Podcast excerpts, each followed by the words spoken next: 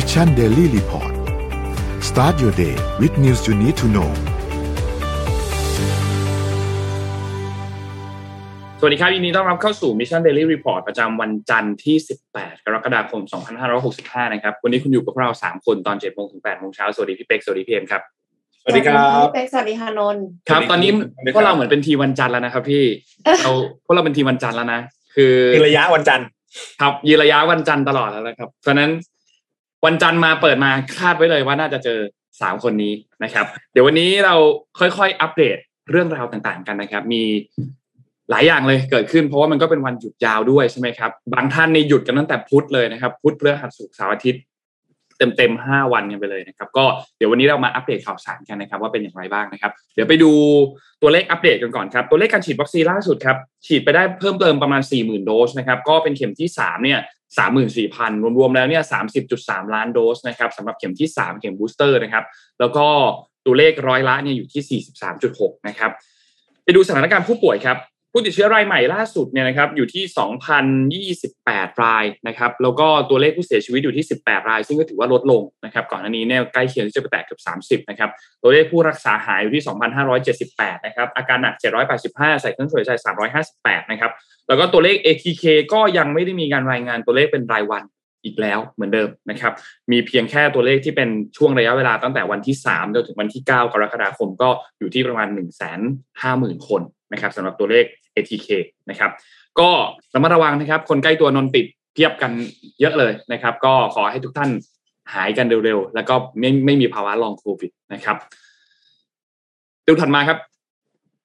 เอาละครับก็มาดูนะครับราคาดัชนีตลาดหลักทรัพย์นะครับจริงๆมีการดึงบวกขึ้นมานะปิดที่ประมาณ 1,533.37 นะครับถึงแม้ทั้งวันจะเป็นการปิดลบก็ตามแต่จริงๆในช่วงตอนเย็นนะครับใครดูตลาดอยู่จะมีการดึงกลับมาเขียวเพราะฉะนั้นสัปดาห์นี้เป็นลุ้นกันต่อนะว่าเซตของไทยเป็นยังไงนะครับ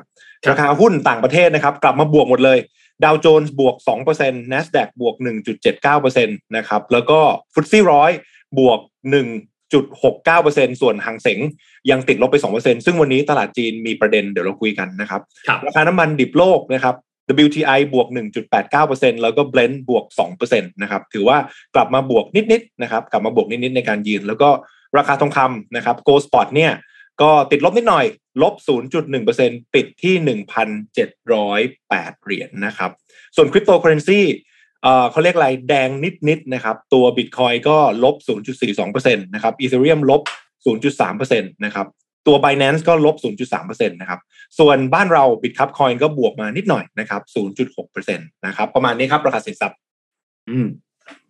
ครับวันนี้เราไปเริ่มต้นกันที่ข่าวไหนดีครับพี่ๆช่วงหยุดที่ผ่านมานี่ก็มีเรื่องราวเกิดขึ้นเยอะมากเหมือนกันนะไม่ธรรมดาเหมือนกันนะช่วงหยุดเนี่ยจริงๆค่ะพี่เตรียมมา2ข่าวแต่ว่าวันนี้จะขอแบบเป็นเน้นๆเดี๋ยวเล่าให้ฟังก่อนแล้วกันเหมือนเดิมนะครับวันนี้จริงๆจะมีเรื่องในช่วงสัปดาห์ที่แล้วเนี่ยคิดว่าน้องนนท์น้องเอ็มแล้วก็คุณผู้ฟังทุกท่านจะได้ยินเกี่ยวกับเรื่องของตัวเงินเฟ้อเป็นหลักๆเลยว่าเงินเฟ้อมันพุ่งขึ้นมา 9.1% นะครับ CPI เมื่อวันพุธแล้วก็เป็นข่าวกันว่าเอ๊ะมันน่าจะยังไงต่อเดี๋ยววันนี้เล่าให้ฟังนะครับวันนี้เนื้อข่าวที่ pick up มานะหัวเรื่องเขาบอกว่า Fed heads toward 75 basis point rate hike with officials wary on bigger moveคือต้องบอกอย่างนี้ว่ากลไกของมันนะครับพอเงินเฟ้อมันสูงเนาะ 9.1% นี่สูงสุดในรอบ40ปีเยอะมากนะครับแล้วก็ตัวเลข CPI เป็นการวัดบาสเกตหรือว่าตัวตะกร้าเขาเรียกอะไรเงินเฟ้อโดยรวมของสินค้าและบริการ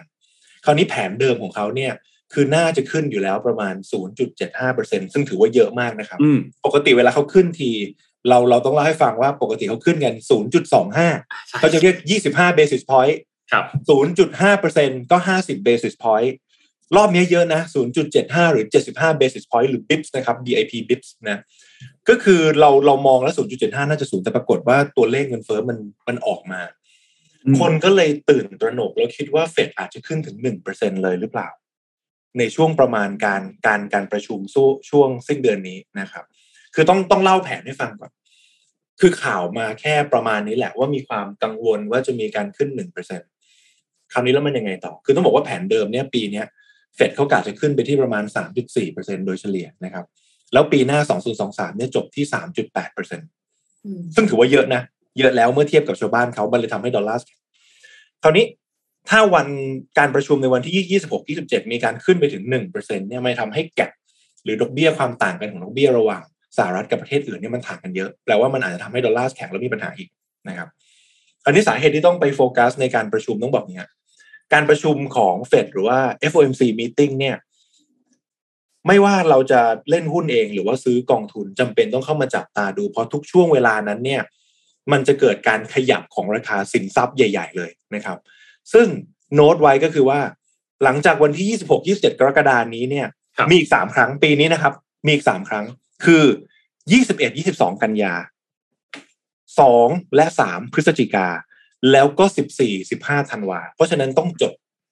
ว่าอีก3รอบนี้รับรองว่าไม่ว่าคุณจะซื้อหุ้นซื้อกองทุนซื้อทองนะมันจะขยับทางใดทางหนึ่งอย่างรุนแรงแน่นอนครับมาแน่นอนเพราะฉะนั้นต้องจดไว้นะครับคราวนี้ในข่าวนี้อยากจะแทรกให้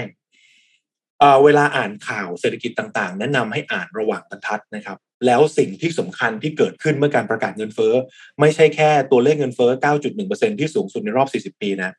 แต่มันเป็นการเปลี่ยนตัวเลขแบบ month on month คือเทียบกับเดือนที่แล้วครับนนท์มันสูงขึ้นมา 1.3% แสดงว่าอัตราการเปลี่ยนแปลง rate of change ของมันนะยังไม่หยุดนะตอนแรกเราคิดว่าเฮ้ยสมมุติถ้ามันอยู่ที่ 8.9 8.8 8.7 rate of change มันอาจจะอยู่ที่ -0.1% บวก 0.2% อันนี้คือเบาๆอันนี้คือโอเคคือมันเริ่มชะลอแต่ปรากฏว่าพอมัน on month มันบวก 1.3% แปลว่า rate of change มันพุ่งแปลว่ามันยังไม่หยุดง่ายๆพอเงินเฟ้อไม่จบเราไม่เห็นเพดานดอกเบี้ยมันเลยยังไม่รู้ว่าตกลงแล้วมันควรจะขึ้นดอกเบี้ยไปถึงขนาดไหนอันนี้คือเรื่องที่1ที่สำคัญนะครับเรื่องที่2ที่รอบที่แล้วทุกคนคาดว่าเงินเฟ้อจะลงเพราะอะไรน้ำมันมันลงแรงมากนะครับจาก100เกือบ40ลงมาหลุด100คิดว่าน้ำมันลงแล้วปรากฏว่าเงินเฟ้อมันน่าจะลงแต่จริงๆแล้วเนี่ยไทม์ไลน์หรือผลกระทบของเงินเฟ้อที่มันมีกับราคาสินค้าและบริการอ่ะมันกินเวลานานแค่ไหนอ่ะไม่มีใครรู้นะครับเพราะว่าตอนแรกอ่ะเงินเฟ้อมันถูกดึงขึ้นมาด้วยราคาน้ำมันแต่ปรากฏวันนี้3ใน4ของตรากร้าในการคำนวณตัวเลขที่เรียกว่า CPI ที่ธนาคารกลางเขาดูแล้วใช้วัดเงินเฟ้อเนี่ย3ใน4นะครับหรือว่า 75% ขึ้นหมดเลยเพราะฉะนั้นแปลว่าตอนนี้ผลพวงจากราคาพลังงานอ่ะมันแทรกซึมไปที่สินค้าและบริการในฐานกว้างหมดแล้วสรุปนะครับยังไม่เห็นปลายทางนั่นเองมันก็เลยเกิดแพนิคน่ากลัวนะจริงครับคราวนี้อย่างนี้ต่อเลยครับเทรนด์ทั่วโลกเป็นยังไงต่อดูด้วยกันนะผมยกตัวเลขมา3ธนาคารกลางนะแคนาดานะครับ BOC Bank of Canada ขึ้นดอกเบี้ย 1% ตอนนี้อยู่ที่ 2.5% แคนาดานะนิวซีแลนด์ RBNZ นะครับ Reserve Bank of New Zealand ขึ้นดอกเบี้ย 0.5% ตอนนี้นะนิวซีแลนด์นะดอกเบี้ยนโยบาย 2.5% เท่าแคนาดา 2.5% เกาหลีใต้ครับ BOK ครับ Bank of Korea ขึ้น 0.5% ตอนนี้นะ 2.25% เรื่องนี้บอกว่าเทรนด์การขึ้นดอกเบี้ยทั่วโลกคอนเฟิร์มครับคอนเฟิร์มมากันหมดเลยแน่นอนคำถามสุดท้ายแล้วบ้านเราอ่ะบ้านเราเป็นยังไงครับบ้านเรานะครับดอกเบี้ยนโยบายครับ 0.5% ครับ0.5 บอกงี้นะเฟดของอเมริกาเนี่ยปลายปีนี้คือ 3% กว่าตอนนี้ธนาคารทั่วโลกยืนขึ้น 2% กว่าหมดแล้วบ้านเรา 0.5 ครับไม่ต้องแปลกจำได้ไหมเรื่องของบาทอ่อนเงินจะวิ่งเข้าสู่ผลตอบแทนที่สูงขึ้นเนาะเพราะฉะนั้นบ้านเราแค่ 0.5 ครับต่ำมากนะต่ำมากๆมันเลยมีปัญหาที่โฟลว์มันไหลเงินออกนะครับเพราะว่าตัวแก็ปของรีเทิร์นมันต่างกันคราวนี้เหมือนกันครับเหมือนเดิมบ้านเรานะกนง.ครับมีการประชุมเรื่องดอกเบี้ยอีก3ครั้งเราต้องจับตาด้วยกันนะอันนี้ให้จดเหมือนเดิมประชุมอีก3ครั้งของกนง.ในการปรับดอกเบี้ยนะครับรอบหน้า10 สิงหามาจับตาด้วยกันว่ากนง.ปรับขึ้นดอกเบี้ยเท่าไหร่ซึ่งตอนนี้คาดการณ์น่าจะประมาณสัก 0.5 หรือ 0.75 ไม่รู้เหมือนกันว่าเท่าไหร่เพราะว่าตอนนี้บาทมันอ่อนมากนะครับอีกครั้งหนึ่ง28กันยาแล้วก็อีกครั้งหนึ่งวันที่30พฤศจิกาสมมุติเรามาเล่นกับตัวเลขง่ายๆนะตอนนี้เรา 0.5 ตัวเลขนี้ต้องจำเลยนะ 0.5% สมมุติเราขึ้นครั้งละ 0.25 นะสมมุติขึ้นต่ำที่สุด 0.25 0.25 0.25 3 ครั้งคือ 0.75 บวกกับวันนี้ 0.5 แปลว่าปลายปีเรายังอยู่แค่ 1.25% ซึ่งก็ยังห่างกับเขาเยอะถูกต้องครับมันยังห่างอยู่เยอะนะคราวนี้ก็เลยมีคำถามว่ามันยังพอหรือเปล่าเพราะว่ามันอาจทำให้เงินบาทมันอ่อนลงไปอีกถูกมันอ่อนไปอีกเพราะว่าตัวแก็บของยิวหรือว่าผลตอบแทนมันต่างคราวนี้เหตุผลคำถามเอ๊ะทำไมทางกนง.หรือว่าคณะกรรมการนโยบายการเงินเขาไม่สนใจตรงนี้หรอเขามีเหตุผลอะไรจริงๆมันมีนะครับแล้วก็มีรายงานจากแบงก์ชาติออกมาด้วยนะครับเป็นตัวเลขออกมาว่าทำไมกนง.ถึงยังไม่ขึ้นดอกเบี้ยเพราะอะไรเพราะว่าตัวเลขเศรษฐกิจบ้านเรายังพอโอเคนะเราลองคิดดูนะครับผลดีผลเสียของการขึ้นดอกเบี้ยการขึ้นดอกเบี้ยเยอะแน่นอนอาจจะช่วยให้ค่าเงินแข็งขึ้นไม่อ่อนค่าแต่เศรษฐกิจจะแย่นะเพราะต้นทุนของเศรษฐกิจมันสูงขึ้นเศรษฐกิจมันอาจจะไม่หมุนเพราะดอกเบี้ยมันสูงแต่ถ้าไม่ขึ้นดอกหรือขึ้นน้อยเงินอาจจะไหลออกค่าเงินอ่อนแต่ข้อดีคือต้นทุนคนทำธุรกิจมันจะไม่สูงมากมันเหมือนไม้กระดกครับสองฝั่งอยู่ที่ว่าจะทำยังไงและที่สำคัญนะบางประเทศต่อให้ขึ้นดอกเบี้ยนะครับไม่ได้แปลว่าค่าเงินจะหยุดอ่อนก็มีเพราะฉะนั้นตรงนี้แหละสิ่งที่กนง.เขาดูคือพื้นฐานเศรษฐกิจประเทศไทยซึ่งมันจะมีตัวเลขมานะครับเป็นตัวเลขที่มาจากแบงก์ชาตินะครับเป็นเขาแถลงข่าวเมื่อวันที่30มิถุนายนมี4ตัวเลขบ้านเราครับอยากให้ดูนะครับมี4ตัวเลขบ้านเราที่มาจากแบงก์ชาติอยากให้ดูนะเขาบอกว่าการบริโภคภาคเอกชนของเรานะครับหรือว่าตัวเลข PCI ฟื้นนะการบริโภคภาคเอกชนแปลว่าการใช้จ่ายของคนฟื้นครับเราไปเที่ยวเราไปซื้อของเราไปนู่นนี่กันเศรษฐกิจคึกคักอันที่2การท่องเที่ยวเราฟื้นนะนักท่องเที่ยวเข้ามาเที่ยวเข้ามาตอนนี้ต่างชาติเทียบเลยเห็นใช่ไหมตามโรงแรมตามนู่นตามนี่หรือว่าคาเฟ่ที่แบบดูเหมือนไม่น่าจะมีต่างชาติก็ยังมีต่างชาติเลยค่ะถูกไหมครับต่างชาติเริ่มกลับมาเนี่ยการท่องเที่ยวฟื้นแล้วพอเขาเข้ามาเสร็จปุ๊บเนี่ยมันทำให้เขาเรียกอะไรเม็ดเงินมันหมุนซึ่งไอการท่องเที่ยวนี่แหละมันไปอยู่ที่ดุลบริการแล้วมันจะเสริมให้ดุลบัญชีเดินสะพัดเราดีขึ้นถ้าจำกันได้นะครับเท่านั้นไม่พอตลาดแรงงานเราฟื้นเหมือนกันพอตลาดแรงงานเราฟื้นแปลว่าอะไรคนมีงานทำพอคนมีงานทำเสร็จปุ๊บเขามีความสามารถในการใช้จ่ายเศรษฐกิจมันคึกคักพอตลาดแรงงานฟื้นมันก็จะไปเสริมข้อหนึ่งคือการบริโภคของคนก็จะฟื้นมันก็จะหมุนไปนะครับและมีอีกตัวเลขหนึ่งที่น่าสนใจก็คือการลงทุนภาคเอกชนที่ฟื้นเหมือนกันแปลว่าอะไรผู้ประกอบการใหญ่ๆถ้าเขามองเห็นเทรนด์ไม่ชัดเขารู้สึกว่าอะไรยังไม่ฟื้นเขายังไม่ลงทุนนะพอยังไม่ลงทุนก็ยังไม่เกิดการจ้างงานยังไม่เกิดการหมุนของเงินนะครับเพราะฉะนั้น4ตัวหลักๆที่เราเห็นนะการบริโภคก็มาการท่องเที่ยวก็กลับแรงงานบ้านเราก็ฟื้นการลงทุนภาคเอกชนก็เริ่มกลับมาดีแปลว่าอะไรครับเศรษฐกิจบ้านเรา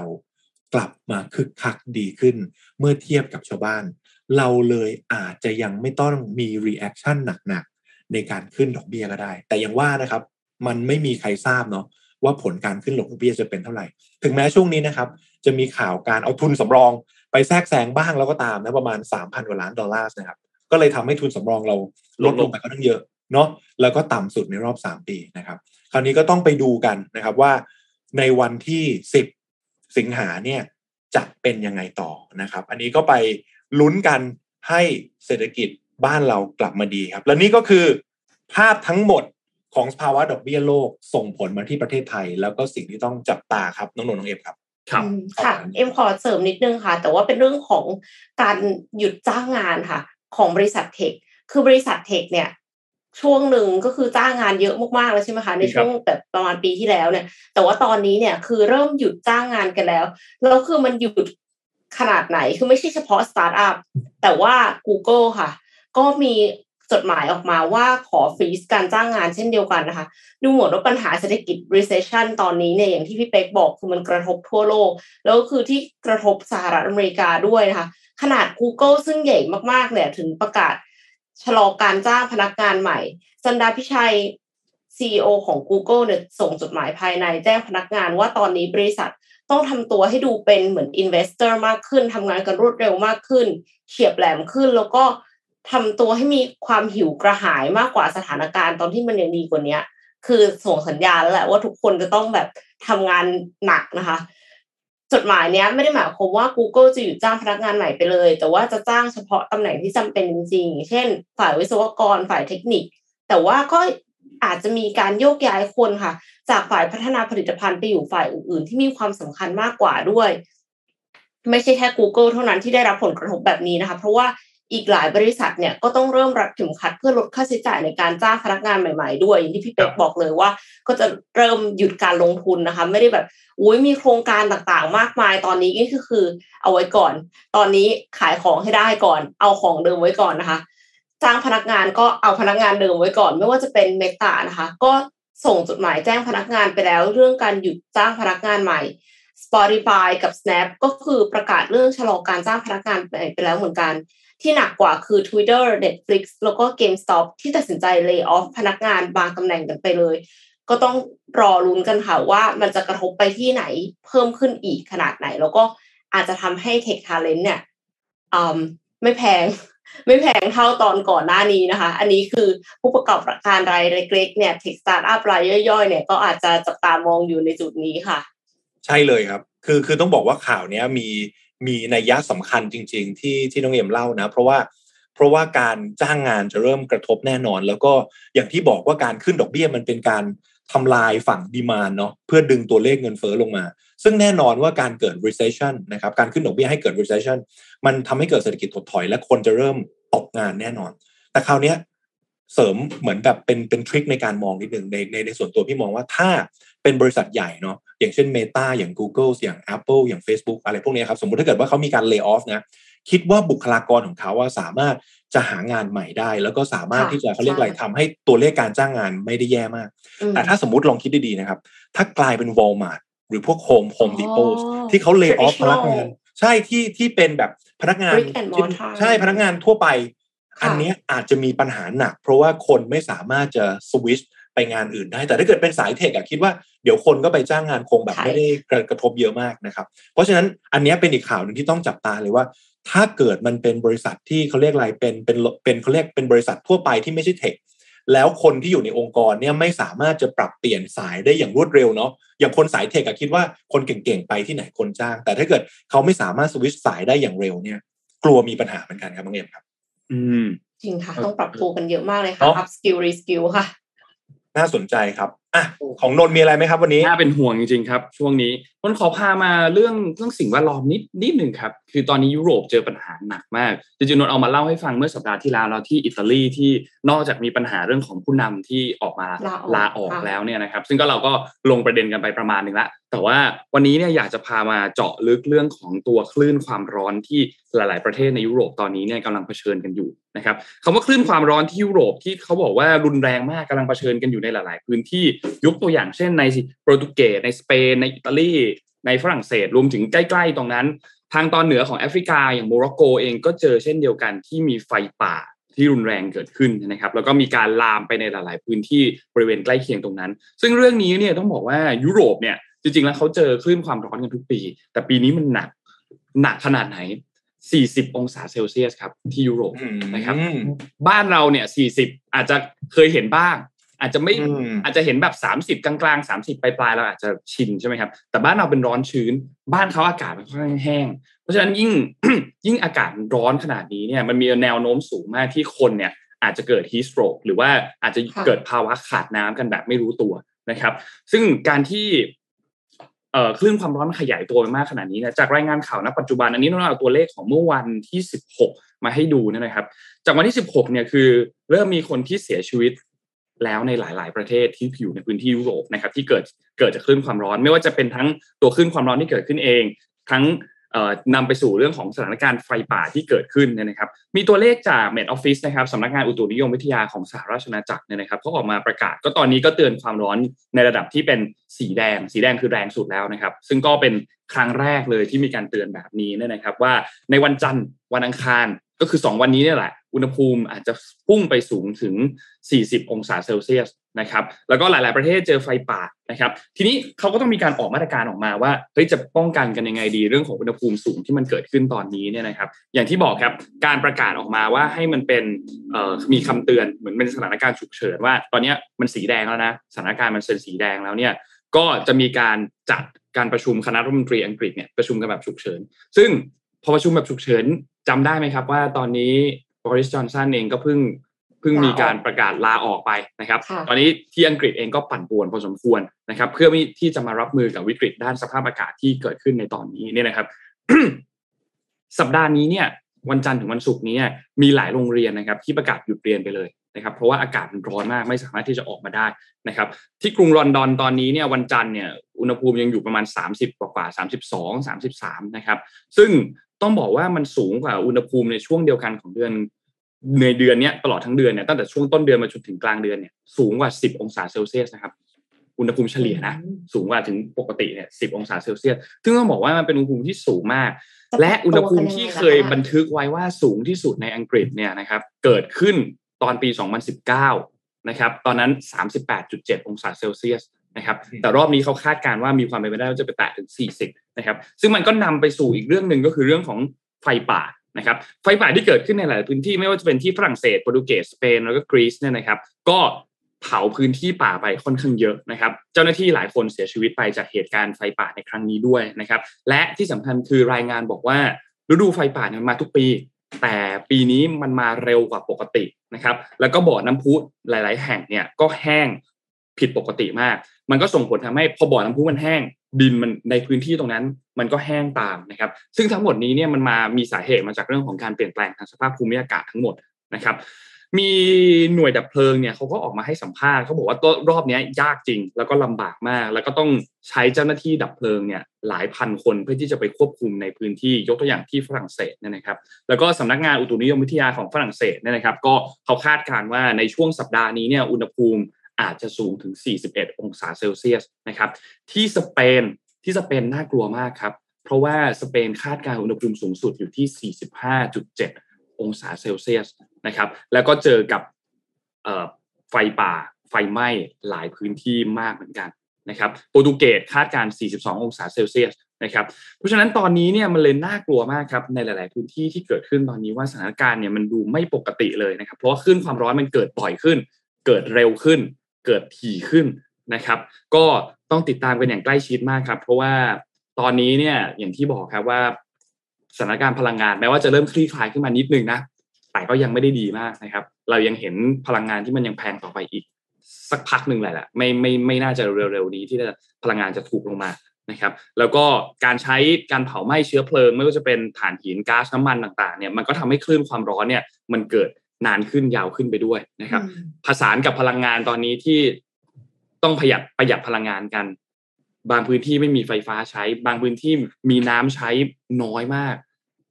น้ำใช้น้อยมากในที่นี้คือบางทีปล่อยน้ำให้ใช้แค่วันละ 2-3 ชั่วโมงนะครับเราขาดทรัพยากรหนักมากนะแล้วก็มีหน้ามีการลงทุนนะครับเริ่มมีการลงทุนตั้งแต่2ปีที่แล้วคือการลงทุนเรื่องเกี่ยวกับน้ำนี่แหละหลักก็เลยคิดว่าต่อไปน้ำอาจจะเป็นกลายเป็นทรัพยากรที่ขาดแคลนได้แล้วเมื่อกี้น้องนนท์มีคีย์เวิร์ดเสริมมานิดนึงสำคัญมากมันสะท้อนมาที่ภาพเศรษฐกิจเลยว่า extreme weather วันนี้ครับหรือว่าตัวเลขเงินเฟ้อเนี่ยต่อไปมันอาจจะรุนแรงขึ้นเพราะว่าอะไรเราลองคิดภาพตามนะวันนี้ยุโรปเขาพึ่งพาพลังงานจากข้างนอกเยอะมากถูกไหมครับไม่ว่าจะเป็นก๊าซเป็นน้ำมันอะไรเงี้ยแล้วลองคิดดูเขาจะกลับไปใช้ก๊าซหรือน้ำมันเหมือนเดิมไหมยากเหมือนกันนะเผลอๆนะอันนี้เดาๆนะไม่แน่นะครับเขาหลายๆประเทศนะอาจจะมีแนวโน้มกลับมาใช้ถ่านหินซึ่งเป็นพลังงานราคาถูกเพื่อลดปัญหาเรื่องเงินเฟ้อบวกนิวเคลียร์เพราะอะไรจากนี้เราจะไม่พึ่งพากันและกันแล้วครับเพราะเรารู้แล้วว่ามันเลอะเทอะมันเละเทะไปหมดจากการที่มันไปพึ่งพากันเพราะฉะนั้นจึงมีความเป็นไปได้นะว่าอาจจะมีการกลับมาใช้ถ่านหินหรือนิวเคลียร์ซึ่งถ้ากลับมาใช้ถ่านหินจะย้อนกลับไปที่สภาพอากาศอีกครั้งหนึ่งภูมิอากาศมันก็จะยิ่งแย่ครับ extreme weather เนี่ยโอ้โหเป็นปัญหาใหญ่ที่คนไม่หยิบยกมาพูดถึงกันเลยคราวนี้สมมุติถ้าพูดถึงโอกาสนิดนึงนะไม่รู้นะจริงๆมันคือวิกฤตแหละแต่ว่าโอกาสคิดว่ามองสำหรับบ้านเราเหมือนกันนะครับคนน่าจะมาอยู่ที่บ้านเรานี่แหละถึงแม้มันจะแบบร้อนเหมือนกันแต่ว่าทรัพยากรอะไรอื่นๆมันยังโอเคนะเพราะฉะนั้นเลยคิดว่าในฝ้าของท่องเที่ยวบ้านเรานะครับก็คาดหวังนะว่าคนเขาจะมาบ้านเรามากขึ้นจากเหตุการณ์อะไรพวกนี้ครับโอ้เป็นไปได้จริงค่ะนนเสริมข้อมูลสุดท้ายแล้วครับพี่เอ็มก่อนก็ได้ครับไม่คือแค่จะบอกว่าได้ยินข่าวมาว่าที่สเปนนะคะคือถึงขนาดว่าหลังคาบ้านละลายนี่คือแบบ สุดๆแล้วนะคิดดูว่าอยู่นั่งอยู่แล้วแบบอ้าวหลังคาหายไปหน่อยนึงแล้วอย่างเงี้ยค่ะคือที่สเปนอุณหภูมิมันสูงผิดปกติมากครับรอบนี้สูงกว่าที่คาดสูงกว่าที่มันเคยเป็นมาในปีอื่นเยอะมากแล้วก็เมื่อกี้อย่างที่บอก 45.7 นะครับการคาดการณ์ตัวเลขสูงสุดนะครับอุณหภูมิสูงสุดเนี่ยสูงมากมีตัวเลขอีกอันนึงที่น่าสนใจไม่ใช่ตัวเลขเป็นข้อมูลจากองค์การอุตุนิยมวิทยาโลกหรือว่า World Meteorological Organization WMO เนี่ยนะครับก็สำนักงานเขาอยู่ที่กรุงเจนีวาเนาะ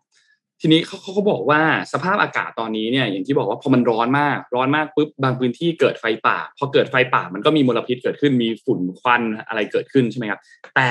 สภาพอากาศในหลายๆเมืองโดยเฉพาะส่วนใหญ่ที่เป็นแบบในซิตี้ทั้งหลายที่ไม่ได้เป็นเมืองชนบทที่อยู่ใกล้ๆป่าเนี่ยครับอากาศมันนิ่งครับมันไม่มีการถ่ายเทของอากาศถ้าไม่มีการถ่ายเทของอากาศเกิดอะไรขึ้น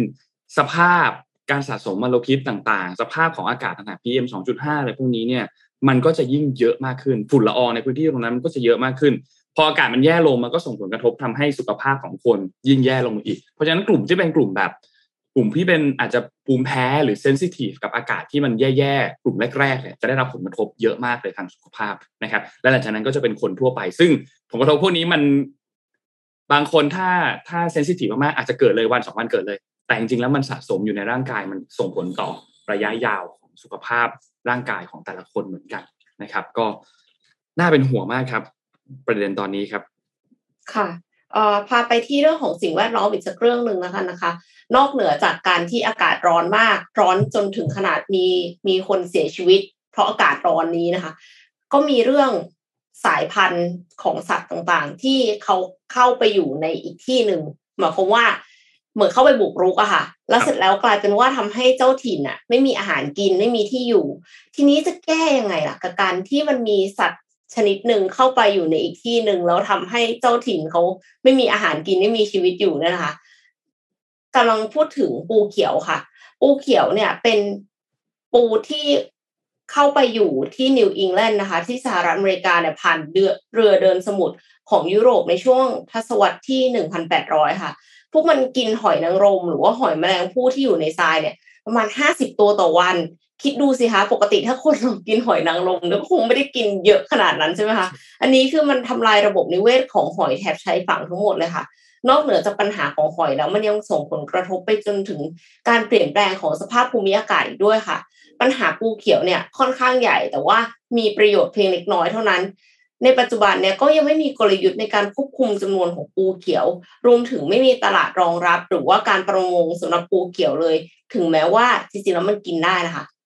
มันอาจจะไม่ค่อยอร่อยคิดว่านะคือกินได้แต่ว่าไม่ได้อร่อยมากมหาวิทยาลัย New Hampshire ค่ะก็เลยร่วมมือกับโรงบ่มสุราท้องถิ่นในเมืองเล็กๆผลิตวิสกี้ที่มีส่วนประกอบของปูเขียวค่ะโรงกลั่นวิสกี้ Tamworth Distilling เนี่ยเขาก็เลยประกาศความสำเร็จในการสร้างวิสกี้จากปูเขียวได้แล้วค่ะครับหวังจะแก้ปัญหาจำนวนปูเขียวเยอะเกินไปที่สร้างความเสียหายให้กับระบบนิเวศชายฝั่งของรัฐนิวอิงแลนด์เนี่ยทีนี้การที่จะกินปูอยู่ในวิสกี้พี่เป็กฟังแล้วรู้สึกไงคะคือมันเขาเรียกอะไรอ่ะคือสมมุติถ้าเกิดเรารู้ที่มาของมันเนาะเราก็จะรู้สึกแบบแปลกๆนิดนึงเหมือนจริงๆมันมีการผลิตโปรตีนจากหนอนนะครับก็เป็นแบบโปรตีนบาร์อะไรอย่างเงี้ยมันก็รู้สึกแปลกๆนะใช่อันนี้ค่ะปูเขียวเนี่ยแต่น้อยปกติปูเรากินไงหมายถึงว่าปูทั่วไปอะค่ะอาจจะไม่ใช่ปูเขียวเนาะชื่อเนี่ยมันเรียกว่า crab trapper ซึ่งก็คือทำจากปูเขียวหลายพันตัวปรุงแต่งจนกลายเป็นน้ำสต๊อกปูแล้วก็เอาไปผสมกับสุราที่ทำจากเมล็ดพืชปกติวิสกี้ที่ทำจากเมล็ดพืชมันก็จะมีชื่อเรียกที่แตกต่างกันออกไปใช่ไหมคะที่คุ้นเคยที่สุดคือมอลต์ใช่ไหมแต่ว่าอันเนี้ยคือเขาบอกว่ามันคือบอร์บอน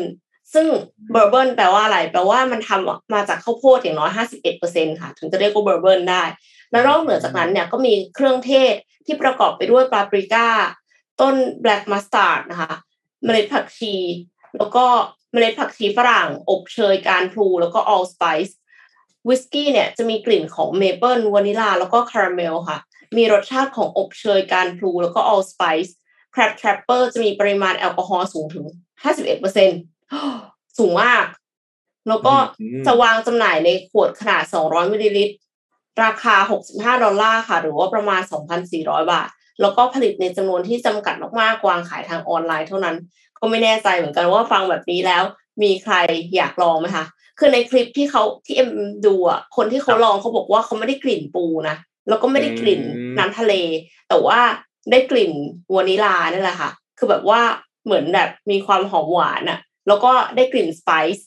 ที่ใส่ลงไปทั้งหลายอ่ะก็จะแบบเหมือนกับเผ็ดๆหน่อยอะไรอย่างเงี้ยนนเป็นไงคะอยากชิมไหมคะมันไม่ใช่ทางเท่าไหร่ครับดูแล้วไม่ใช่สายวิสกี้พอเรารู้ที่มาเนาะพอเรารู้ที่มาของมันนะแล้วก็เราก็รู้สึกแปลกๆแต่ว่าจริงอยากเสริมในมุมนึงของน้องเอ็มครับตอนแรกเมื่อก่อนพอเราเจอข่าวอย่างเงี้ยเราก็จะมองว่าเฮ้ยมันเป็นข่าวที่รู้สึกว่ามันก็แปลกดีสนุกดีถูกไหมแต่พอเรามาอ่านในภาพรวมนะครับเรื่องราวเหล่านี้ต้องบอกว่าสำคัญมากเลยในการควบคุมสิ่งที่เรียกว่าระบบนิเวศไม่แน่ใจพวกเราเคยได้ยินคำว่าเด็ดดอกไม้สะเทือนถึงดวงดาวไหมเคยได้ยินคำนี้ไหมความหมายของมันคือการเปลี่ยนแปลงอะไรนิดนึงครับที่มันอาจจะเกิดขึ้นแค่จุดนึงอ่ะมันอาจจะทำให้ภาพโครงสร้างใหญ่อ่ะมันเปลี่ยนไปหมดเลยถ้าเราเปรียบเทียบเหมือนภาพเศรษฐกิจที่มันเกิดขึ้นคือรัสเซียยูเครนยกรบกัน2ประเทศอ่ะราคาน้ำมันกับเงินเฟ้อทั่วโลกขึ้นหมดอ่ะนึกออกป่ะฟีลลิ่งมันแบบประมาณนี้เลยเพราะฉะนั้นเหมือนกันครับคิดว่าตัวระบบนิเวศเหมือนกันมันเหมือนถ้าเกิดตัวระบบนิเวศไอตัวปูเขียวเนี่ยมันไปทำลายจุดอะไรบางอย่างอ่ะมันอาจจะทำให้ซัพพลายเชนหรือห่วงโซ่อะไรบางอย่างของทั้งวงอ่ะพังได้ก็เลยว่าเฮ้ยจริงๆมันมีที่มาที่ไปในการศึกษานะเดี๋ยวข่าวนี้ขออนุญาตไปดูต่อครับว่าสมมติมันต้องอยู่บนสมมติฐานว่าถ้าเขาปล่อยให้ปูเขียวมันไปตามของมันแบบเดิมอ่ะ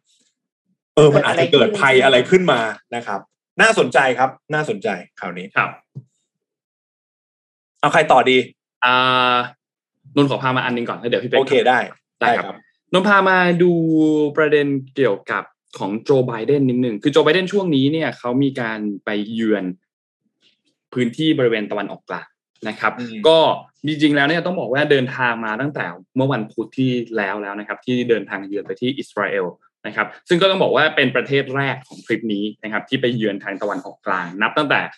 โจไบเดนเนี่ยดำรงตำแหน่งประธานาธิบดีของสหรัฐนะครับซึ่งกำหนดการรอบนี้เนี่ยก็มีการเดินทางไปพบกับนายกรัฐมนตรีที่เป็นนายกรัฐมนตรีรักษาการของอิสราเอลนะครับก็คือคุณยาอิลาปิดนะครับแล้วก็อดีตนายกก็คือเบนจามินเนทันยาฮูนะครับและหลังจากนั้นเนี่ยก็จะไปเยือนบริเวณเวสต์แบงก์แล้วก็ไปพูดคุยกับทางด้านของฝ่ายปาเลสไตน์นะครับซึ่งก็จะนำโดยประธานาธิบดีมามูดอับบาสนะครับและหลังจากนั้นเขาก็จะเดินทางไปที่ซาอุดิอาระเบียนะครับเพื่อพูดคุยกับรัฐบาลซาอุนะครับเพื่อประชุมก็คือการประชุมสุดยอดสภาความร่วมมือรัฐอ่าวอาหรับนะครับหรือว่า Gulf Cooperation Council Summitนะครับก็จะมีการเข้าเฝ้ามกุฎราชกุมารโมฮัมเหม็ดบินซาลมานหรือว่า MBS ด้วยนะครับทีนี้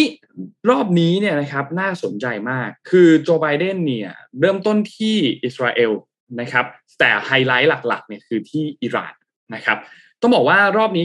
การไปเยือนที่อิสราเอลนะครับก็แน่นอนแหละมีการพูดคุยกันนะครับประเด็นเกี่ยวกับเรื่องของนิวเคลียร์ของอิหร่านเนี่ยเป็นประเด็นสำคัญในรอบนี้นะครับต้องบอกว่าทั้งสองฝั่งก่อนหน้านี้เนี่ยเขาก็แบ่งรับแบ่งสู้นะมีแนวทางการดำเนินงานต่างๆนะครับ The New York Times เนี่ยมีการรายงานออกมานะครับบอกว่าท่าทีของทั้งสองประเทศเกี่ยวกับเรื่องของโครงการนิวเคลียร์ของอิหร่านเนี่ยคืออิสราเอลบอกว่า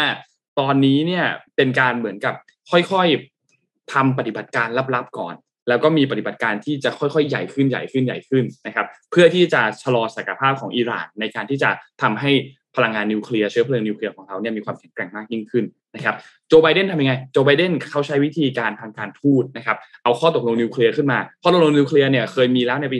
2015นะครับแล้วก็จะใช้วิธีนี้อีกครั้งหนึ่งเพื่อที่จะยุติปัญหานี้นะครับซึ่งแน่นอนแหละทั้งสองฝั่งก็มีวิธีที่แตกต่างกันไม่เหมือนกันเนาะแล้วก็อิสราเอลเองเนี่ยเขา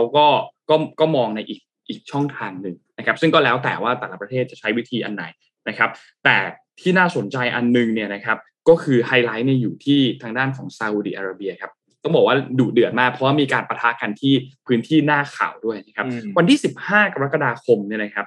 โจไบเดนเนี่ยเดินทางไปที่พระราชวังอัลซามาดในเมืองเจด้าของซาอุดิอาระเบียนะครับก็มีการเข้าไปพบกับเจ้าชายโมฮัมเหม็ดบินซาลมานมกุฎราชกุมารแห่งซาอุดิอาระเบียนะครับซึ่ง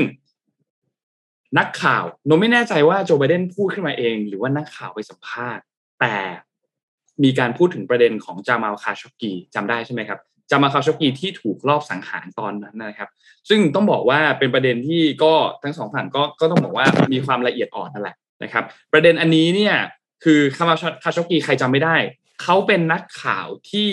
วิพากษ์ราชวงศ์ของชาวซาอุมายาวนานนะครับและสุดท้ายเนี่ยก็ถูกลอบสังหารในสถานกงสุลซาอุในเมืองอิสตันบูลตุรกีปี2018นะครับซึ่งก็เป็นหนึ่งในเหตุการณ์ที่สำคัญมากๆและก็ทำให้ความสัมพันธ์ระหว่างสหรัฐและซาอุดิอาระเบียเนี่ยตกต่ำแล้วก็แย่ลงเยอะมากนะครับเพราะว่ามีกระแสว่าการลอบสังหารครั้งนี้เนี่ยเกี่ยวข้องกับเจ้าชายบิลซามานนะครับทีนี้รอบนี้เนี่ยโจไบเดนก็บอกว่าเขาเนี่ยต้องการที่จะสื่อสารไปกับในฐานะที่เขาเป็นประธานาธิบดีของคนอเมริกันนะครับแล้วก็บอกว่าการเพิกเฉยต่อประเด็นด้านสิทธิมนุษยชนเนี่ยไม่สอดคล้องกับสิ่งที่ตัวเขาเป็นและเขาก็ยืนหยัดกับคุณค่าในสิ่งเหล่านี้มาโดยตลอดนะครับแล้วก็บอกว่าคือโจไบเดนเนี่ยอ้างว่ามกุฎราชกุมารบอกว่าตัวเองเนี่ยไม่มีส่วนรับผิดชอบเกี่ยวกับการเสียชีวิตในครั้งนี้ของคุณจามาล คาชอกกีแล้วก็ปฏิเสธว่าตัวเขาเนี่ยไม่เกี่ยวข้องใดๆกับการลอบสังหารในครั้งนี้เลยซึ่งก็แน่นอนแหละก็เป็นที่วิพากษ์วิจารณ์กันว่าจริงหรือไม่จริงว่าไปเรื่องหนึ่งนะครับแต่ว่าอันเนี้ยก็เป็นหนึ่งในสาเหตุอันหนึ่งเหมือนกันที่โจไบเดนต้องการที่จะเดินทางมาในครั้งนี้เพื่อฟื้นฟูความสัมพันธ์ที่เกิดขึ้นในช่วงปี2018ที่มันแย่ลงไปและอีกประเด็นหนึ่งก็คือเรื่องของน้ำมันนะครับซึ่งอันนี้ก็เป็นไฮไลท์หลักเหมือนกันในการเข้าประชุมในครั้งนี้นะครับเพราะว่าเขาก็ต้องการให้ซาอุดิอาระเบียเนี่ยเพิ่มปริมาณน้ำมันในตลาดโลกให้มันมากขึ้นพูดง่ายๆคือเพิ่มกำลังการผลิตขึ้นมานั่นแหละเพราะมันก็จะช่วยให้ราคาน้ำมันเนี่ยมันมีสถานการณ์ที่ดีขึ้นนะครับทีนี้หน้าข่าวก็ปะทะกันอีกรอบนึงจากการที่เจ้าชายโมฮัมเหม็ดบินซาบานเนี่ยก็ตอบโต้โจไบเดนเหมือนกันนะครับโจไบเดนยกประเด็นจามาล คาชอกกีใช่ไหมครับทางฝั่งของเจ้าชายโมฮัมเหม็ดบินซาบานยกประเด็นที่เกิดขึ้นในอิรักครับตอนนั้นเนี่ยเจ้าชายเนี่ยบอกว่ามีการพูดถึงการที่เจ้าหน้าที่ทหารของสหรัฐเนี่ยมีการทำทารุณกรรมทางเพศและก็ทางร่างกายต่อนักโทษในเรือนจำอาบูกาบิบของอิรักนะครับแล้วก็มีการเสียชีวิตของชิรินอาบูอักเล่นะครับซึ่งเป็นนักข่าวชาวปาเลสไตน์อเมริกันนะครับของสำนักข่าวอัลจาซีรานะครับที่เกิดขึ้นในเขตเวสต์แบงก์ของอิสราเอลนะครับก็เป็นประเด็นที่ก็สวนกันไปสวนกันมาสำหรับสองคนนี้นะครับแต่ว่าทั้งคู่เจรจากันอยู่ด้วยนะในประเด็นเกี่ยวกับเรื่องของน้ำมันเนี่ยนะครับเพราะฉะนั้นก็เป็นอันนี้ก็เป็นหน้าข่าวที่เราเห็นแต่ภายหลังข่าวที่เราไม่เห็นเนี่ยเขาจะมีการเจรจากันอย่างไรหลังจากนี้เนี่ยอาจจะต้องรอการเขาเรียกว่าเป็นแถลงการร่วมเนาะว่าจะมีแถลงการร่วมอะไรออกมาหรือเปล่าหรือมีข้อมูลอะไรออกมาหรือเปล่าเกี่ยวกับสถานการณ์โดยเฉพาะอย่างยิ่งก็คือเรื่องของพลังงานเรื่องของน้ำมันเนี่ยนะครับว่าจะดีขึ้นไหมบรรยากาศการพูดคุยเนี่ยจะเป็นอย่างไรนะครับก็อันนี้รอติดตามกันดูครับเพราะว่ารอบนี้ก็เป็นทริปที่ไปเยือนทางด้านของตะวันออกกลางแล้วก็น่าสนใจมากโดยเฉพาะช่วงเวลานี้นะต้องบอกว่าคือถ้าน้ำมันลงหลังจากที่โจไบเดนคุยจบแล้วนี่เคลมเป็นผลงานได้เลยนะถูกครับใช่ค่ะใช่ไหมนี่ลงก่อนเดี๋ยวหรือเปล่าไม่รู้นะแต่ถ้ามันลงอ่ะลงแบบลงดักก่อนเลยนะครับก็เลยก็เดี๋ยวลองติดตามกันดูเพราะว่ามูฟเมนต์นี้สำคัญครับในแต่ละทวีปของโลกเพราะฉะนั้นเดี๋ยวขออนุญาตกลับมาที่ประเทศจีนนะครับเป็นอีกข่าวหนึ่งที่เตรียมไว้สัปดาห์ที่แล้วเป็นสัปดาห์หนึ่งที่เป็นเรื่องราวที่ใหญ่โตมากๆในประเทศจีนนะครับมีหลายเรื่องไม่ว่าจะเป็นการประกาศตัว GDP เนาะนะครับซึ่งโตมาแค่ประมาณ 0.4% year on year นะซึ่งจากเป้าหมายเขา 5.5% จากเดิมเราเคยจะจำกันได้นะครับว่า GDP ของจีนเนี่ยเคยโตกันแบบโอ้โห 7-8% เนาะที่ต่างกับประเทศอื่นตอนนี้หดตัวนะครับ Q on Q เนี่ยติดลบ 2.6% โอเคส่วนหนึ่งมาจากการคุมโควิดนะครับแต่ว่าจริงๆแล้วเนาะการคุมโควิดที่เขาจะทำให้เป็นตัว zero covidแต่ว่าจริงๆแล้วเนี่ยอาจจะไม่ใช่แค่นั้นแต่ว่ามันเป็นในภาคของอสังหาเพราะฉะนั้นในข่าวเนี่ยครับหัวข่าวเขาเลยบอกว่า China's property sector remain biggest drag on economy หมายถึงว่าตัวภาคอสังหาริมทรัพย์เองเนี่ยอาจจะเป็นตัวหลักๆตัวถ่วงเลยใช่เป็นตัวถ่วงเลยในการดึงเศรษฐกิจลงมาเพราะว่าภาคอสังหาริมทรัพย์นะครับของจีนเองเนี่ยเขาเรียกเป็น key economic contributor แล้วหดตัวลง 7% ใน Q2นะครับเกี่ยวกับ Evergrande ไหมคะเนี่ยเกี่ยวครับเกี่ยวเลยเพราะว่ามันเป็นละลอกกันน้องเอ็มเดี๋ยวเล่าให้ฟังนะครับคือตอนนี้ต้องบอกว่าตัว policy ของเขาว่าดอกเบี้ยนโยบายนะเราดูตัวดอกเบี้ยนโยบายเป็นหลักจีนเนี่ยตอนนี้อยู่ประมาณ 2.85% อย่างที่บอกที่อื่นก็ประมาณ 2.5 บ้านเรา 0.5 นี่คือกระโดดจากชาวบ้านเขามากนะครับ 2.85% พอ policy rate ไม่เปลี่ยนนะครับจีนเขามองว่าสภาพคล่องมันเพียงพอแต่ประเด็นนี่คือมาอยู่ที่อสังหาคราวนี้เหมือนที่น้องเอ็มบอกเมื่อกี้คือรอบที่แล้วอ่ะมันคือเรื่องของเขาเรียกอะไรผู้ประกอบการนะครับมาวันนี้นะมาเรื่องของเขาเรียกอะไรคนผ่อนบ้านอ่ะคือเนื่องจากยอดค้างชำระมันสูงมากแล้วคนไม่ยอมจ่ายเพราะอะไรคิดดีๆนะเขากลัวไม่ได้บ้านเขาผ่อนบ้านไปแล้วเขาไม่รู้ว่าเขาจะได้บ้านหรือเปล่าเพราะวันนี้ผู้ประกอบการมีปัญหาแล้วก็หมุนเงินไม่ได้ไม่แน่ใจเราจำข่าวในสัปดาห์ที่แล้วได้หรือเปล่าว่าอสังหาริมทรัพย์ของจีนมีการรับพวกสินค้าเกษตรเป็นเงินดาวถ้ายังจำกันได้ข่าวที่อ่านเมื่อสัปดาห์ที่แล้วนะครับรับลูกพีช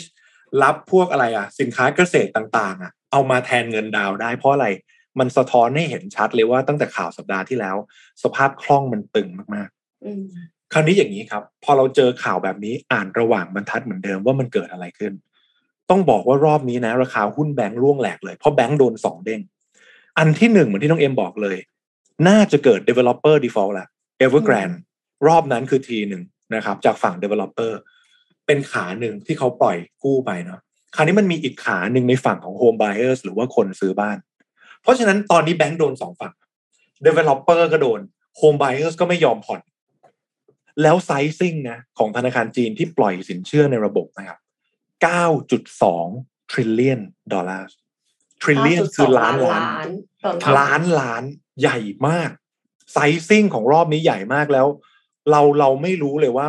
มันบวมไปแค่ไหนนะครับตรงนี้เสริมให้ฟังเวลาเจอข่าวปัญหาของอสังหาริมทรัพย์เราจะได้เข้าใจถูกว่าเวลาทำไมเกิดปัญหาอย่างซับไพรม์ไครซิสอย่างที่สหรัฐทำไมมันใหญ่ต้องบอกงี้เกมการเงินในโลกอสังหามันคือ leverage หรือการใช้คันงัดตีความคำว่า leverage ง่ายๆคือมีเงินอยู่10บาทเอาไปเล่น100บาทมีเงินอยู่100บาทเอาไปเล่น 1,000 บาทนี่คือภาพของเกมอสังหาเลยคือเป็นเกมที่เล่นกับเงินกู้ของแบงก์หมายถึงมีหลักประกันเอาหลักประกันไปวางได้เงินก้อนใหญ่ขึ้นแล้วจากนั้นพอเรากู้เงินมาเสร็จปุ๊บเราไปทำอะไรบางอย่างที่ใหญ่ๆแล้วเกิดแคชโฟลว์ออกมาแล้วเอาแคชโฟลว์ตรงนี้ไปจ่ายเบี้ยนี่คือภาพของคนที่เล่นเกมอสังหาที่เขาโตได้โตด้วยหนี้ที่ไปกับแบงก์เพราะฉะนั้นเขาจะโอเคมากถ้ากระแสเงินสดที่ได้จากการไม่ว่าจะเป็นการขายโครงการปิดโครงการคนซื้อคนเอาเงินดาวมาก่อนเอาเงินดาวตรงนี้ไปวางกับแบงก์เสร็จปุ๊บไปกู้อะไรมาต่อแล้วก็ไปพัฒนาต่อพอคนจ่ายมารายเดือนได้รายเดือนนู่นนี่มาเขาทำเป็นแคชโฟลว์ทำโครงการใหม่ๆบริษัทอสังหาในบ้านเรานะครับเซฟก็คือหนี้ต่อทุนคือ50-50ถ้าโหดคือ70-30คือเป็นทุนตัวเอง30แล้วก็หนี้แบงก์70เพราะฉะนั้นเราจะเห็นเลยว่าโครงการอสังหาใหญ่ๆเนี่ยคือหนี้ทางนั้นมองไปในเมืองเนี่ยเราจะเห็นเลยโอ้โหนี่ก้อนใหญ่มากซึ่งไปกับแบงก์จะรับความเสี่ยงคราวนี้แทรกนิดนึงครับมันเป็นเหลี่ยมของคนทำธุรกิจกับธนาคารอันดับแรกเราเห็นไปแล้วนะว่าการทำธุรกิจอสังหามันใหญ่เพราะว่ามันตีโป่งด้วยเครดิตมันเลยใหญ่มากเพราะฉะนั้นเวลากระทบเนี่ยมันจะกระทบไม่ใช่ไซส์ของเงินต้นเช่นสมมติเราเอา100ไปเล่นพันเวลากระทบมันคือการกระทบหลักพันเพราะคนมองหลักพันล้านไปแล้วคราวนี้เหลี่ยมในการเล่นนะครับต้องบอกงี้สมมุติเราวางหลักประกัน100เรากู้มา30ซึ่งไม่ค่อยมีคนทำนะแต่ถ้าเกิดหลักประกันเรา100เรากู้มา30สมมุติธุรกิจเรามีปัญหาแล้วเราจะขอผ่อนปรนกับแบงค์รับรองว่าไม่ได้ใช่เพราะว่าเขารู้อยู่แล้วว่าเราจ่ายได้ถูกแล้วต่อให้จ่ายไม่ได้นะครับหลักประกันมัน100นึงเขาก็ยึดทุบไปเลยใช่ยึดเลยยึดกำไรใช่ครับเป็นเหลี่ยมเลยแต่ถ้าอย่างนี้ต้องเอ็มกลับกันสมมุติวางประกัน100นะแล้วเอาออกมา80แล้วมีปัญหานะดอกเบี้ยมันเริ่มทบต้นนะ85 95 105 110 115เกินหลักประกันคราวนี้คนปวดหัวจะไม่ใช่คนทำธุรกิจนะจะเป็นแบงค์แทนนะครับเพราะแบงค์ต้องยอมแฮกคัทบางส่วนประนอมหนี้เฮ้ยเขาอยากทำอะไรทำเลยไม่งั้นมันเกิดหนี้เสียแล้วมันเป็นการโยนระเบิดก้อนนี้ให้กลับเป็นแบงค์แทนและนี่แหละคือปัญหาที่เกิดขึ้นณปัจจุบันก็คือว่าเป็นการ leverage สูงหมายถึงว่าวางหลักประกัน100แล้ววันนี้หนี้มันอาจจะมูลหนี้เนาะตัวเครดิตมันอาจจะเกินหลักประกันไปแล้วเงินสดจากเขาเรียกอะไรคนผ่อนบ้านก็ไม่ยอมจ่ายเพราะฉะนั้นบริษัทก็ไม่ได้เงินสดโอกาสเจ๊งสูงมากคราวนี้ความที่มันเป็นโดมิโนคืออะไรครับความที่มันเป็นโดมิโนคือ ไม่รู้มันมีนักลงทุนน่ะไปซื้อพันธบัตรหรือหุ้นกู้ของบริษัทนี้อีกหรือเปล่าถูกไหมอะไรอย่างงี้ป่ะคะใช่ถูกต้องหรือว่าบริษัทนั้นออกหุ้นกู้ซึ่งเขาเรียกว่า high yield bond high yield bond คือหุ้นที่เครดิตไม่ค่อยดีแต่ผลตอบแทนสูงในวันที่สภาพคล่องสูงอ่ะเงินมันจะไหลเข้า high yield bond เพราะว่าถ้ามันเป็น investment grade หรือว่าหุ้นกู้ดีทั่วไปเราจะเคยเห็นในข่าวเช่นหุ้นกู้ชั้นดีเครดิตดี 4-5% ต่อปีอ่ะก็ไปฝากไว้แล้วก็การันตีว่าเงินต้นมันไม่เจ๊งตัวบริษัทไม่เจ๊งเงินต้นไม่หายได้ดอกเบี้ยแต่ถ้าเป็น high yield แปลว่าเขาต้องจ่ายดอกเบี้ยสูงขึ้นเพื่อดึงเงินต้นมาถูกไหมครับให้คนมาลงทุนอาจจะ 7-8-9% ซึ่งในวันที่สภาพคล่องมันสูงมันทำได้เพราะว่าเงินมันก็โฟลว์ตลอดแต่วันนี้พอสภาพคล่องมันตึงแล้วลองคิดดูถ้ามันเป็นกองทุนอะไรก็ตามที่เอาเงินไปลงกับ high yield bond แล้วมันระเบิดขึ้นมานี่แหละคือปัญหาครับนี่แหละคือปัญหาที่แท้จริงของข่าวที่เกิดกับอสังหาริมทรัพย์ทั่วโลกไม่ใช่แค่จีนเพราะฉะนั้นตรงนี้เป็นทริคในการมองเลยว่าเวลาเกิดปัญหาข่าวอสังหาเราต้องรู้นะว่ามันเกิดจากการ leverage เท่านั้นไม่พอมีฝากอีกภาพหนึ่งมีฝากมาอีกภาพหนึ่งภาพนี้นะครับเป็นภาพจาก Bloomberg บอกถึง sovereign debt vulnerability พูดถึงก็คือว่าความสุ่มเสี่ยงในการที่ประเทศนั้นๆแล้วนะเมื่อกี้เราคุยเรื่องเซกเตอร์อสังหาอาจจะ default หรือว่าบริษัทเนี่ยอันนี้เรากลับมาคุยเรื่องของ sovereign debt หรือว่าหนี้ของประเทศของบางประเทศที่อาจจะเกิดการ default ได้เราดูฝั่งขวาสุดนะครับเขาเรียก sovereign debt vulnerability หมายถึงว่าความเปราะบางอันดับ1อยู่ที่เอลซัลวาดอร์อันดับ2กาน่า3ตูนิเซีย4ปากีสถานตอนนี้เป็นข่าวอยู่น่ากลัวมากเพราะว่าเขากำลังขอยื่นเงินกู้ต่อกับ IMF เพราะว่าปากีสถานมีโอกาสกลายเป็นศรีลังกาโมเดลกลายเป็นแบบนั้นนะครับคือศรีลังกาเนี่ยต้องบอกว่าหนี้เขาประมาณ 50,000 กว่าล้านน่ะเกือบ2ล้านล้านน่ะก็คือ default ไปแล้วนะครับคราวนี้ความเสี่ยงก็เริ่มกลับมาที่ประเทศอื่นแล้วพอมันกลับมาเป็นที่ประเทศอื่นเราลองคิดดูนะเซกเตอร์ของจีนในฝั่งอสังหาว่าใหญ่อยู่แล้วนะคนไปลงทุนนะแล้วลองคิดดูพันธบัตรของประเทศเหล่านี้ครับถ้าเขาเจ๊งอีกมันจะกลายเป็นโดมิโนเหมือนกันเพราะฉะนั้นเราจะเลยเห็นเลยว่าจากสภาพคล่องที่มันอัดเข้าไปในโลกเมื่อประมาณช่วง2ปีที่แล้วช่วงโควิดเนี่ยมันทำให้เกิดการ leverage หรือว่าการตีโป่งขึ้นไปเป็นฟองสบู่ในหลายเซกเตอร์และในหลายประเทศวันนี้พอดึงเงินกลับจากการขึ้นดอกเบี้ยมันเลยทำให้ความเปราะบางตรงนี้สูงขึ้นนะครับแล้วจากนี้มันอาจจะเกิดการ force sales แล้วมีปัญหาสะท้อนไปทั่วโลกครับและนี่คือภาพรวมทั้งหมดที่เกิดขึ้นนะครับจากจีนจากโลกและส่งผลกระทบกับเศรษฐกิจโลกในสัปดาห์นี้ครับประมาณนี้ครับคือถ้าสมมติว่าประเทศเหล่านี้ default แล้วมีประเทศอื่นที่เคยให้เขากู้ไว้ก็อาจจะ default เช่นกันใช่ไหมคะหมายถึงว่าก็คือสมมติว่าอย่างเช่นจีนอย่างเงี้ยเอ็มเข้าใจว่าเขาน่าจะให้กู้อยู่หลายประเทศเหมือนกันอันนี้เดานะแล้วเดี๋ยวกลายเป็นว่าพอประเทศเหล่านี้เนี่ยไม่สามารถคืนเงินจีนได้อ้าวทีนี้จีนก็กระทบส่วนหนึ่งแต่ว่าต้องบอกว่าสมมติถ้าเกิดว่าเรามองเป็นจีนนะครับจีนเขาส่วนใหญ่นะที่เขาไปลงนะเขาไปลงเป็น infrastructure เป็นลงแบบโครงสร้างพื้นฐานเขาอาจจะไม่ได้ลงพวกตราสารการเงินเยอะแต่ถ้าเรามองกลับในอีกมุมนึงนะเราลองคิดดูนะในฐานะเจ้าหนี้นะถ้าคุณไม่สามารถจ่ายเป็นเงินสดได้ผมขอซื้อสินทรัพย์ในประเทศคุณในราคาถูกได้ไหมล่ะทรัพยากรธรรมชาติต่างๆถูกต้องสบายมากเลยครับถ้าเราเป็นเจ้าหนี้แล้วประเทศลูกหนี้เราตึงขาดเงินสดและจำเป็นจะต้องจ่ายหนี้เราไปขอเจอประเทศอยู่มีทรัพย์อะไรบ้างเอามาคุยกันประมาณนี้เลยครับนะข่าวเศรษฐกิจครับของวันนี้ครับขอถามอีกนิดนึงเอ็มสงสัยว่ามันจะมีความเป็นไปได้ไหมคะที่คนในประเทศเนี่ยพยายามจะหนีออกนอกประเทศแล้วเสร็จแล้วก็คือจะข้ามพรมแดนจะเข้ามาเป็นแบบเป็น illegal immigrants ในประเทศอื่นๆเพราะว่าประเทศตัวเองคือล่มสลายแล้วไม่มีงานทำแล้วไม่มีเงินแล้วจะทำยังไงอะไรเงี้ยค่ะแล้วมันก็จะส่งผลกระทบให้ประเทศอื่นๆที่มี immigrants เหล่านี้เข้าไปอีกก็อาจจะเกิดอาชญากรรมหรือว่าคนเร่ร่อนอะไรเงี้ยจำเคสซิมบับเวกับเวเนซุเอลาได้ไหมตอนนั้นเงินเฟ้อเขาเป็น1,000,000%นะที่แบบมีแบงก์ออกมานั่นแหละก็เกิดปัญหาแบบนี้ครับเพราะฉะนั้นเมื่อไหร่ก็ตามที่เกิดปัญหากับปากท้องของคนนะเศรษฐกิจส่งมาถูก ปากท้องคนมันจะเกิด civil war เลยคือสงครามกลางเมืองในประเทศเพราะคนมันเดือดร้อนเรื่องปากท้องอ่ะเราจะเห็นอย่างศรีลังกาเราจะเห็นอย่างจีนอย่างเงี้ยเอาแค่จีนเรื่องของเซกเตอร์อสังหาภาพข่าวของสัปดาห์ที่เราจะเห็นคนฉุดกระชากกันเห็นไหมที่คนดึงกันน่ะนั่นน่ะมันคือคนผ่อนบ้านแล้วไม่ได้บ้านครับพอมันกระทบตรงนั้นน่ะคนมันไม่ไหวมันก็จะออกมากันนะครับประมาณนั้นโอ้โหบรรยากาศข่าวมาคูไปเลยน้องนนท์มีอะไรต่อไหมดูแบบซึมๆกันไปเลยนะนนท์พามาต่อก็จะซึมต่อสิครับเดี๋ยวนนท์ขอปิดท้ายซึมๆแล้วกันนะฮะแต่ว่าเป็นปิดท้ายเรื่องให้เราได้ติดตามกันในสัปดาห์นี้พี่เอ็มมีอะไรก่อนไหมครับโอเคค่ะมีเรื่องของพฤติกรรมผู้บริโภคค่ะในเรื่องของโซเชียลมีเดียปกติแล้วเวลาที่เราเซิร์ชกันน่ะหมายถึงว่าแบบว่าหาข้อมูลนะคะนนท์หาจากเว็บไหนคะข่าวเหรอครับข้อมูลทั่วๆไปที่อยากรู้อะค่ะจริงๆนนท์ก็จะเปิด Google ก่อนนะนนท์เปิด Google พี่เป๊กอะคะ Google ครับGoogle โอเคแต่ว่าสถิตินะคะคน Gen Z เกือบครึ่งเนี่ยนิยมใช้ TikTok และ Instagram คนหาข้อมูลแทน Google ค่ะ TikTok กับ Instagram คุณหาได้ยังไงไปหาอะไรอ่ะไม่รู้เหมือนกันเขาบอกว่าอันนี้เซอร์ไพรส์มากใช่คือเกือบครึ่งนึงของอันนี้คือข้อมูลจาก Google ด้วยนะคะ Google ออกมายอมรับเองเลยนะว่าเกือบครึ่งนึงของคนวัย Gen Z เนี่ยนิยมใช้แอป TikTok และ Instagram ในการค้นหาข้อมูลแทนการค้นหาใน Search Engine อย่าง Google รองประธานอาวุโสของ Google นะคะเขากล่าวในงานประชุม Fortune Brainstorm Tech ว่าการค้นคว้าของ Google เนี่ยพบว่า Gen Z กว่า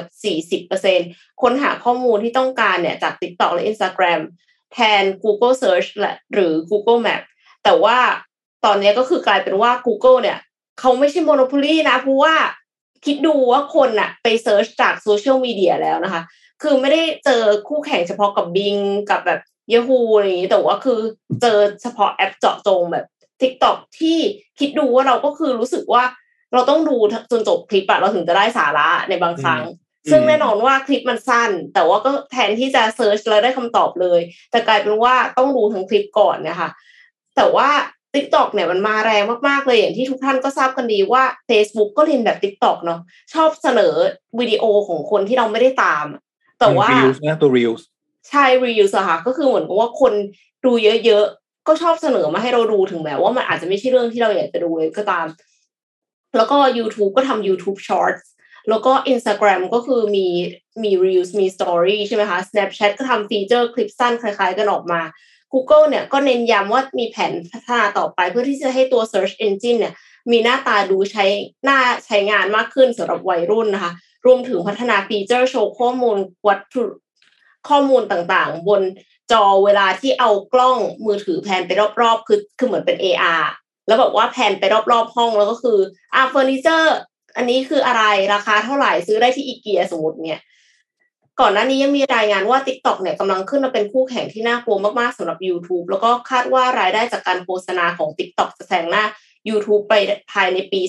2024 อีกด้วยค่ะอันนี้คือเป็นอะไรที่ทึ่งมากๆแล้วก็คือใครก็ตามที่ทำธุรกิจอยู่แล้วตอนนี้ลงเงินกับ Google เยอะๆเนี่ยอาจจะต้องคิดใหม่ถ้าคุณจับกลุ่ม Gen Z อะค่ะแล้วลงเงินคือ M อะเป็นคนหนึ่งที่ลงคีย์เวิร์ดเซิร์ชเยอะมากๆคือถ้าสมมติว่าเซิร์ชคีย์เวิร์ดขึ้นมาเนี่ยจะเจอแต่ว่าไม่ได้เป็นแบบแบนเนอร์ไม่ได้อยู่ใน YouTube ไม่ได้อยู่ในโซเชียลมีเดียแต่ตอนนี้ต้องคิดใหม่แล้วเพราะว่าคน Gen Z เนี่ย 40% ไปเซิร์ชใน TikTok กับ Instagram แทนดังนั้นคุณจะต้องไปลงที่ TikTok หรือ Instagram แทน Google Search บ้างหรือเปล่าอันนี้คือต้อง allocate budget กันให้ดีอะค่ะถือว่าเป็นพฤติกรรมที่น่าสนใจนะเพราะว่าอย่างพี่เนี่ยคนที่ใกล้เลข4แล้วเนี่ยเราเองก็จะใช้ Google ในการเซิร์ชหาอะไรบางอย่างหรือวันเนี้ยก็คือใช้ YouTube เพราะว่าเป็นคลิปสอนใช่มั้ยเป็น YouTube คลิปสอนแต่วันเนี้ยครับพอฟังน้องเอมปุ๊บนะเฮ้ยวันเนี้ยมันเป็นเค้าเรียกอะไรศึกชิงนิ้วนะคือนิ้วปัดไปตรงไหนไปทางนั้นนะเพราะว่าอย่างตัว Facebook เองเมื่อกี้ที่เราคุยกันก็จะมีรีลเป็นคลิปสั้นเอามาสู้กับ TikTokวันนี้ TikTok มีโพสต์คลิปยาวได้ไปสู้กับ YouTube ส่วน YouTube มีช็อตคลิปกลับไปสู้กับ TikTok แล้วก็ FB Reel อีกทีหรือแม้แต่ IG โอ้โหวันนี้คือมันวนกันไปวนกันมามันวนกันไปวนกันมามันเป็นเกมในการแย่งเขาเรียกอะไรมั้ยเกมของ Tech Company นะเกมแย่ง attention ของคนจริงครับวันนึง24ชั่วโมงคุณจะ allocate ให้กับเขาเรียกอะไร social platform ไหนเยอะที่สุดอย่างสมมุติNetflix มันเปิดซีรีส์มาตัวนึงเนี่ยโอ้โหบางทีเขาก็ดึงเราไปอยู่ได้นานนะ รือบางทีเราสไลด์ไปเรื่อยๆเคยเจอวนลูปไหมครับทำอะไรไม่รู้ LINE Facebook IG TikTok วนอยู่เงี้ยวนไม่รู้ไปไม่รู้เราหาอะไรอยู่เหมือนกันนะไม่รู้เราดูอะไรนะแต่เราวนไปเรื่อยนะครับเนาะเป็นเกมชิง attention ที่น่าสนใจมากเลยคิดว่าดูเดือดมากขึ้นเหมือนกันครับน้องเอ็มดูเดือดจริงค่ะน่าสนใจมากอ่ะไหนบอกนนจะปิดแบบบลูนิดนึงนะครับผมนนจะพามาปิดเรื่องของการอภิปรายไม่ไว้วางใจในสัปดาห์นี้ครับสัปดาห์นี้เนี่ยสิ่งที่เราต้องติดตามกันก็คือการอภิปรายไม่ไว้วางใจที่จะเกิดขึ้นในวันที่19ถึง22กรกฎาคมนี้พูดง่ายก็คือเริ่มต้นเนี่ยวันพรุ่งนี้นะครับซึ่งก็อย่างที่เราเห็นกันก่อนหน้านี้แล้วว่าครั้งนี้เนี่ยจะมีการอภิปรายทั้งหมด10รัฐมนตรีนะครับรวมนายกด้วยนะครับก็หลักๆแล้วเนี่ยมีแน่นอนล่ะประเด็นสำคัญนะครับคือมันเป็นช่วงท้ายและครั้งนี้ก็จะเป็นการอภิปรายไม่ไว้วางใจครั้งสุดท้ายแล้วของรัฐบาลพลเอกประยุทธ์จันทร์โอชานะครับซึ่งรอบนี้เนี่ยประเด็นหลักๆเนี่ยนะครับมี3ประเด็นนะครับประเด็นแรกเนี่ยคงหนีไม่พ้นเรื่องของการเลือกตั้งในครั้งหน้านะครับการเลือกตั้งในครั้งหน้าเนี่ยจริงๆต้องบอกว่ายังมีเรื่องที่หลายๆคนยังสับสนกันมากอยู่นะครับรอบล่าสุดที่มีการลงมติกันในสภาว่าจะหาร100หรือหาร500แล้วสุดท้ายได้ข้อสรุปว่าอ่ะหาร500แต่ฝั่งของพรรคเพื่อไทยเองก็จะยื่นให้กับทางหน้าของศาลรัฐธรรมนูญเพื่อตีความเหมือนกันว่าไอ้หาร500เนี่ยมันขัดต่อรัฐธรรมนูญหรือเปล่าเพราะอะไรถึงยื่นเพราะว่าในรัฐธรรมนูญเนี่ยมันมีเขียนว่าการเลือกตั้งปาร์ตี้ลิสต์เนี่ยจะต้องมีเสียงที่มาจากฝั่งประชาชนในการเลือกอันนี้ชัดเจนแต่การหาร500เนี่ยมันมีความขัดกับอันนี้อยู่เพราะว่ามันไปรวมกับสสเขตมาด้วยนะครับก็เลยเป็นประเด็นว่าคนก็ต้องรอติดตามกันอยู่แม้ว่าสภาจะโหวตอันนี้เรียบร้อยแล้วแต่ก็ต้องรอศาลรัฐธรรมนูญตัดสินเช่นเดียวกันว่าไอ้การหาร500เนี่ยมันถูกต้องตามรัฐธรรมนูญหรือเปล่านะครับอันนี้ก็เป็นอีกประเด็นหนึ่งแต่แน่นอนแหละการเลือกตั้งครั้งนี้เนี่ยก็เป็นจุดหนึ่งที่น่าสนใจมากๆและพรรคที่จะถูกมุ่งเป้าเนี่ยจะไม่ใช่แค่พรรคพลังประชารัฐแล้วแต่ว่า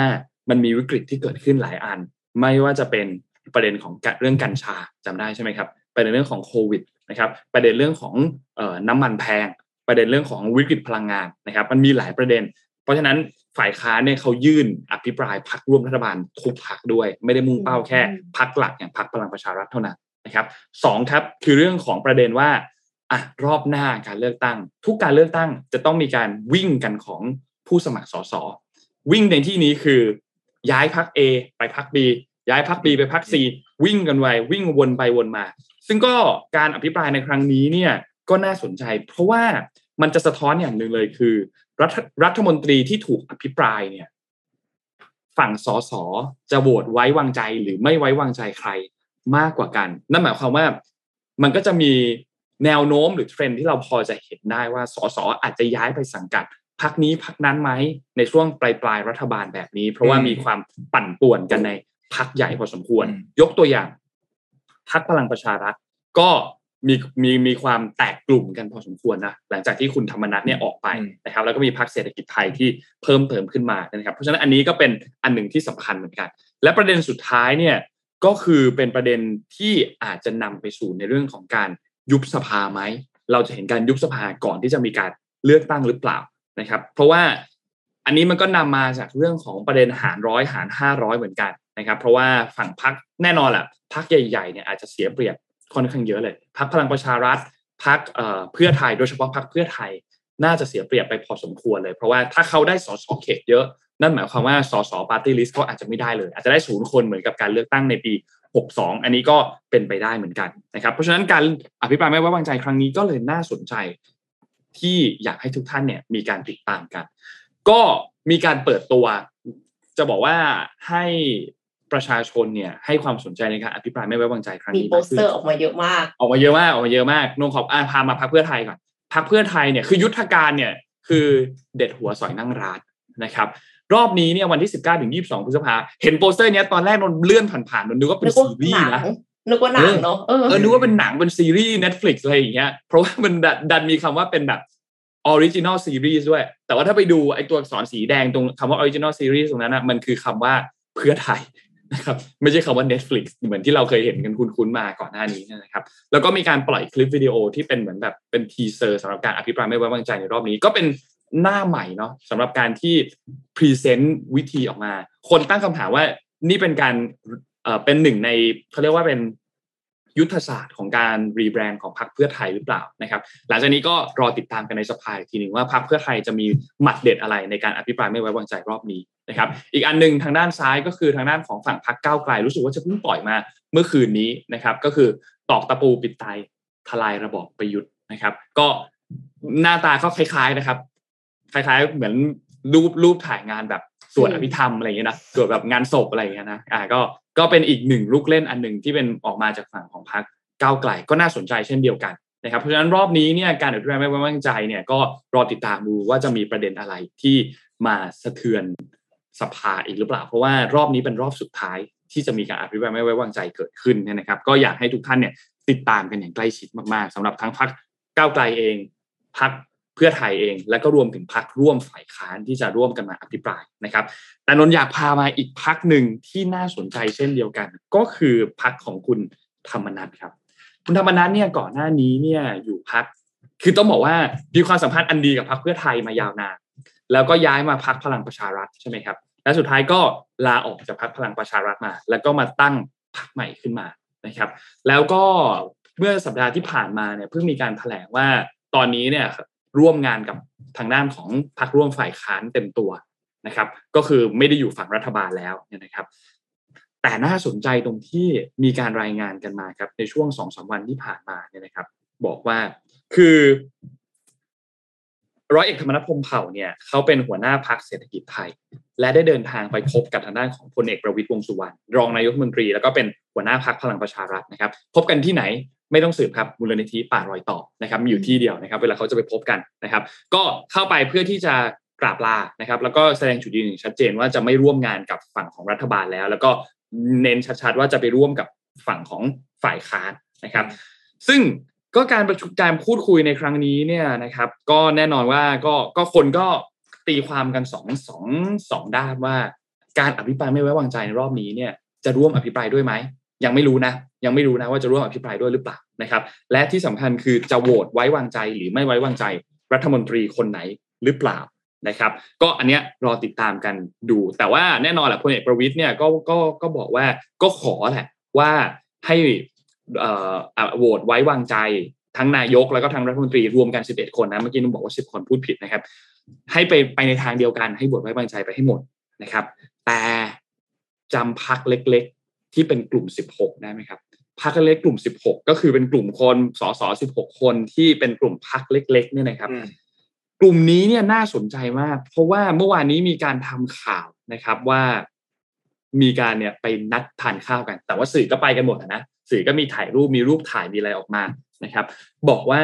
พรรคเล็กเนี่ยเพิ่งมีการไปพบพลเอกประวิตรมาเหมือนกันแล้วพลเอกประวิตรก็ขอให้ทางด้านของกลุ่มนี้เนี่ยโหวตให้กับรัฐมนตรีเนี่ยไปในทางเดียวกันคืออย่างน้อยถ้าโหวตเป็นในทางเดียวกันไม่ได้ก็ขออย่าให้มันห่างกันมากเกินไปพูดง่ายคืออย่าให้เสียงมันแตกมากนะครับ